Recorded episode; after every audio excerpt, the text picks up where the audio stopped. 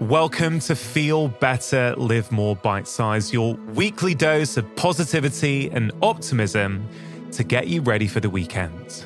Today's Bite Size is brought to you by AG1, one of the most nutrient dense whole food supplements that I've come across, and I myself have been drinking it regularly for over five years. It contains vitamins, minerals, probiotics, prebiotics, digestive enzymes, and so much more and can help with energy, focus, gut health, digestion, and support a healthy immune system.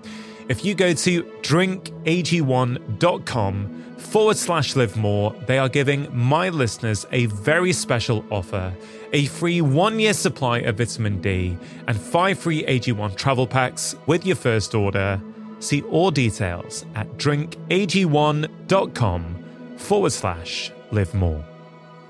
Today's clip is from episode 285 of the podcast with Dr. Jason Fung, one of the world's foremost experts on intermittent fasting. Dr. Fung has helped countless people all over the world improve their health and well being, and in this clip, he shares some easy ways to practice intermittent fasting and reveals why the rules aren't as strict as you think. Please note, the advice in this episode may not be suitable if you are suffering from or recovering from an eating disorder.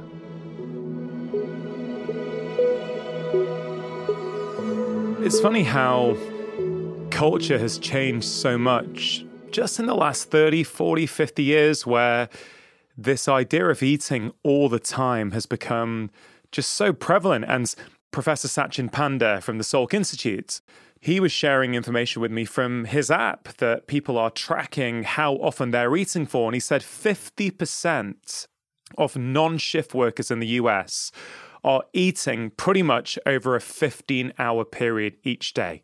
Now, technically, it was 14 hours, 45 minutes, but basically 50% are eating over 15 hours. And he said under 10% of people that they were tracking were eating in under a 12 hour window.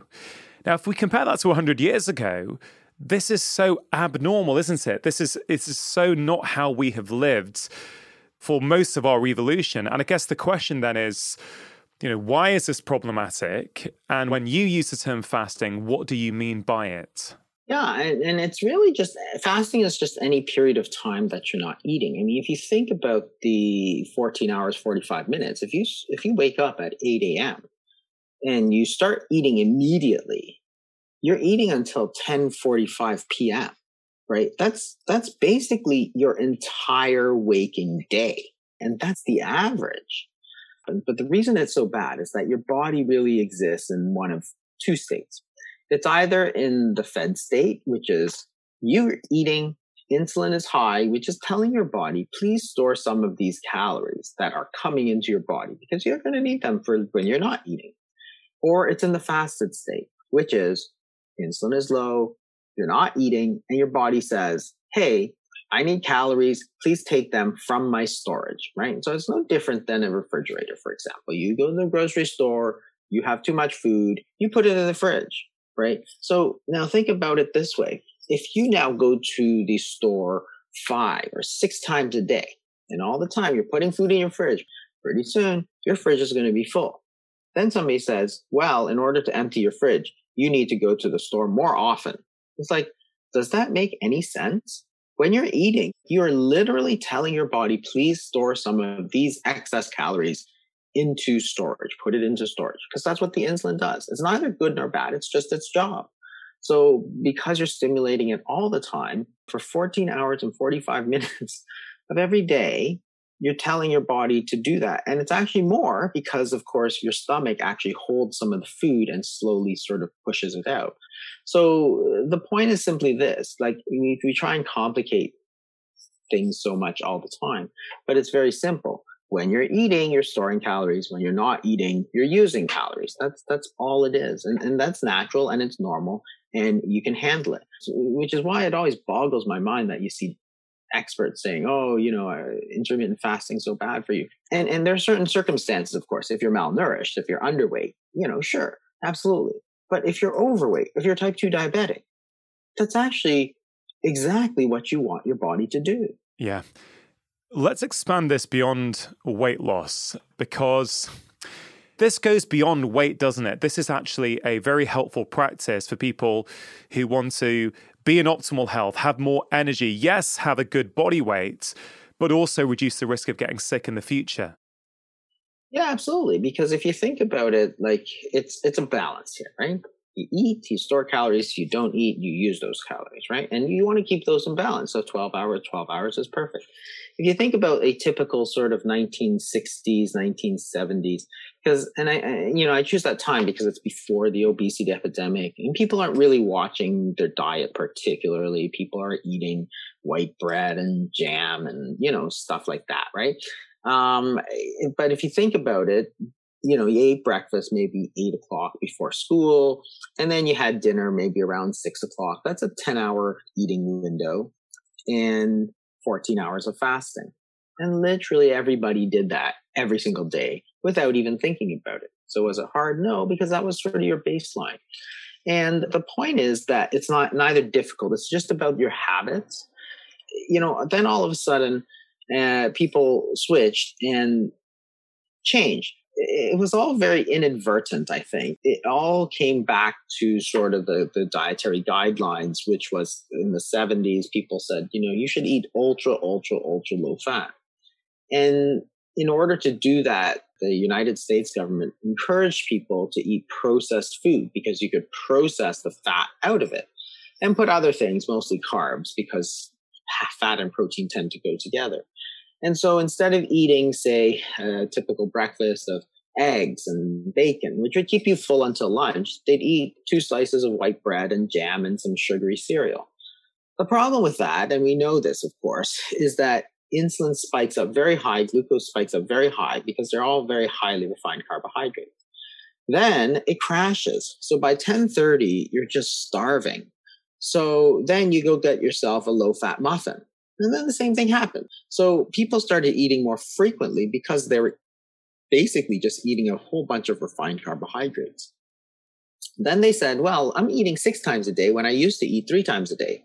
But since I'm eating super low fat, this must be a good thing. It never was a good thing, of course. It was just a byproduct. Now, of course, we, sh- we know we shouldn't be eating a whole pile of refined carbs. So I think that's sort of how it came about because of this uh, sort of insistence that we eat low fat, low fat, low fat, which unfortunately wasn't like more beans. It was refined, highly yeah. refined carbs is what replaced the fat in our diet. But then the inadvertent thing was that even as we moved away from those refined carbohydrates, so we started acknowledging, hey, there's healthy fats. Hey, you should eat nuts. Hey, you should eat whole grains. Uh, even as we moved away from those refined carbs, we never moved away from the fact that we're just eating all the time. Yeah.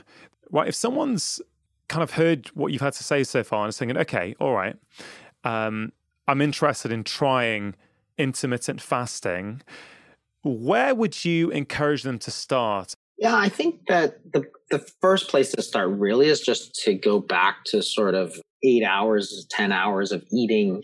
If you want to eat sort of breakfast at eight, nine o'clock in the morning and finish by like six o'clock in the evening, and then let the rest of the time be fasting. You know, you're talking about a eight, nine, 10 hour eating window, and maybe 14 to 16 hours. And, that, and that's relatively easy to do. And of course, it's something that people have done for, for many, many uh, years. So cutting out the snacks, cutting out the late night eating, and push your breakfast a little bit later then then you're automatically going to get that that period of time. And that's a great place to start. And then you can experiment. You can go longer or, fa- uh, or shorter depending on what you like.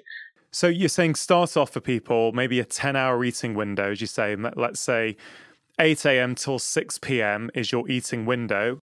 Out with that what in your view because you take a lot of people through these fasting programs i know in your clinic what are they permitted to do outside that eating window in terms of drinks uh, and other things? That's the first question. And then going beyond that, it's like what benefits then might people once they start there and go, okay, this is pretty easy. I can do that. I'm feeling better, lost a bit of weight, I'm sleeping better, I feel lighter. Why should some people consider going further? Because I think in your clinic, is, am I right in saying that sometimes you take people into 36 hour fast, 48 hour fast? Yeah. So, you know, classic fast is water only, but really you don't have to be that strict. There's no rules. Like, uh, you know, when you're talking about fasting, there's two main variables. One is the length of fast, and two is what is allowed during that fast. So, tea, for example, is something that I recommend for a lot of people. Um, you can drink coffee, and then those really don't have too much effect on you know your body. There's no calories in you know green tea, and uh, it really doesn't have much effect. So teas, coffees, herbal teas, those are all great to do. Then you get into things that are more clearly food. Uh, so things like bone broth, for example. And then people even take like small salads and stuff within that fasting window, you know, if they get very hungry, for example. And those are, you know, people think, wow, you know, I just broke my fast, right? I have to start all over. That's not what happens because what happens is that when you're fasting, you're trying to force that insulin level down. So if your insulin level is going down, your body's going to switch towards using your stored calories, not the food. If you break that fast with, say, some bone broth, yeah, your insulin's going to blip up for a little bit, but it's a very small amount. And then it's just going to start going back down again. It's not going to have a huge effect. So even if you take something during that fasting window, it doesn't mean that all of your progress has been lost and you have to start from scratch again. So you don't have to worry so much. And then the other thing is in terms of the benefits of fasting, why continue with it? There's a lot of reasons. Like if you think about the physiology of what happens during fasting, there's a lot of good things that happen. People always assume that they're going to be tired uh, during fasting, but that's not actually what happens. So uh, if you don't eat, there's a very sort of stereotyped response. That is, insulin is going to go down, but certain other hormones are going to go up. And one of those hormones is the sympathetic nervous system and growth hormone. So both of those go up as you fast. Parasympathetic is sort of relaxing, sympathetic is sort of stimulating. It's a sort of fight or flight response. So you actually activate the sympathetic nervous system when you don't eat. And this is sort of basic first year medical school stuff. It's a number of hormones called the counter regulatory hormones. You get a spike of this counter regulatory hormone in the morning, um, around 5 a.m., 4 a.m., 5 a.m and it sets you up for the day. It's pushing the, sh- the, the, the, calories, the energy into the system so that you have energy for the day ahead. So that's why you don't necessarily have to eat the minute that you get up because your body's already started fueling yourself from its stores. And because you're having higher levels of sympathetic nervous system, you're going to be able to concentrate better. You're going to have more energy as you fast, not less energy. Like a lion who just ate, it's sort of sleepy, just wants to lie there and digest. But you have a hungry wolf. Is it sort of like falling over because it can't concentrate? No. The hunger is what makes it dangerous because it's dialed in, it's concentrated, and it's got energy to burn. It's just getting its energy from its stores, not from its food. And that's because that you've, and it, you know, again, it's not some voodoo magic psychology. It's just physiology. Your body is ramping up at the time that you're fasting. Yeah. Well, that's great. You've now finally allowed your body to access the stores of energy by allowing insulin to fall by fasting. You're allowing your body to access this huge store of calories, this 200,000 calories that you've had stored away that you've never been able to access before because insulin is always blocking you. Now you mm. have access to this energy. They're like, well, okay, let's use it. Let's use it. Your body's pumping up the the sympathetic tones. We know that people, you know, in terms of their mental abilities, are do better with fasting. So it's it's a fascinating yeah. uh, process, but a lot of good stuff there. It's it's just crazy how many people have never ever experienced anything like that because of what we were talking about right at the start of this conversation where you know the 50% of the US population who don't work in shifts are consuming foods over 15 hours a day so they're nowhere near able to actually experience these things. The benefits go far beyond just weight. So there are implications for your gut function. Often I found people with IBS type symptoms, it, it really clears up massively when they have periods of fasting. Sleep can improve. You know, all kinds of things, other things can benefit. So, you know, I definitely encourage people to experiment and see. Right at the end now, Jason, in all your years of experience, what are some of your very best tips for people who have heard what you had to say, go, right, I'm in. I want to make some changes. What practical advice have you for them right at the end here? The, the most important thing, I think, is to focus on sort of foods and less on nutrients like carbs or, you know, that kind of thing. Focus on the sort of eating whole foods is, is still probably the most important thing. It always comes back to eating natural foods and eating in a way that's not constantly stimulating. So, you know, to me, it's, it's relatively simple and not that controversial. One, don't eat too much sugar. I don't think that's very controversial. Two, try to eat unprocessed foods, which I, again, I don't think is all that controversial. And three, don't eat all the time. Like if you're overweight, don't eat all the time. Like cut out those snacks, which I, you know, to me just seems like, hey, this is just what it was in the 1970s. Like there was none of this count your carbs, count your calories, count this, count that. Eat whole unprocessed foods, whether it's, you know, vegetables or even meats. Enjoy your foods when you do eat them, but don't eat constantly. Give your body a break once in a while. So those three things I think are still the core of everything without getting too complicated. Don't eat too much sugar, eat unprocessed foods, and don't eat all the time. Hope you enjoyed that bite sized clip. Do spread the love by sharing this episode with your friends and family. And if you want more, why not go back and listen to the original full conversation with my guest?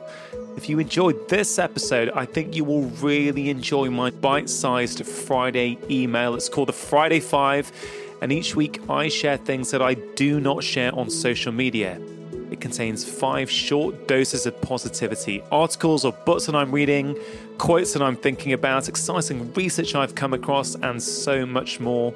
I really think you're going to love it. The goal is for it to be a small yet powerful dose of feel good to get you ready for the weekend. You can sign up for it free of charge at drchatterjee.com forward slash Friday 5. I hope you have a wonderful weekend. Make sure you have pressed subscribe, and I'll be back next week with my long form conversation on Wednesday and the latest episode of Bite Size next Friday.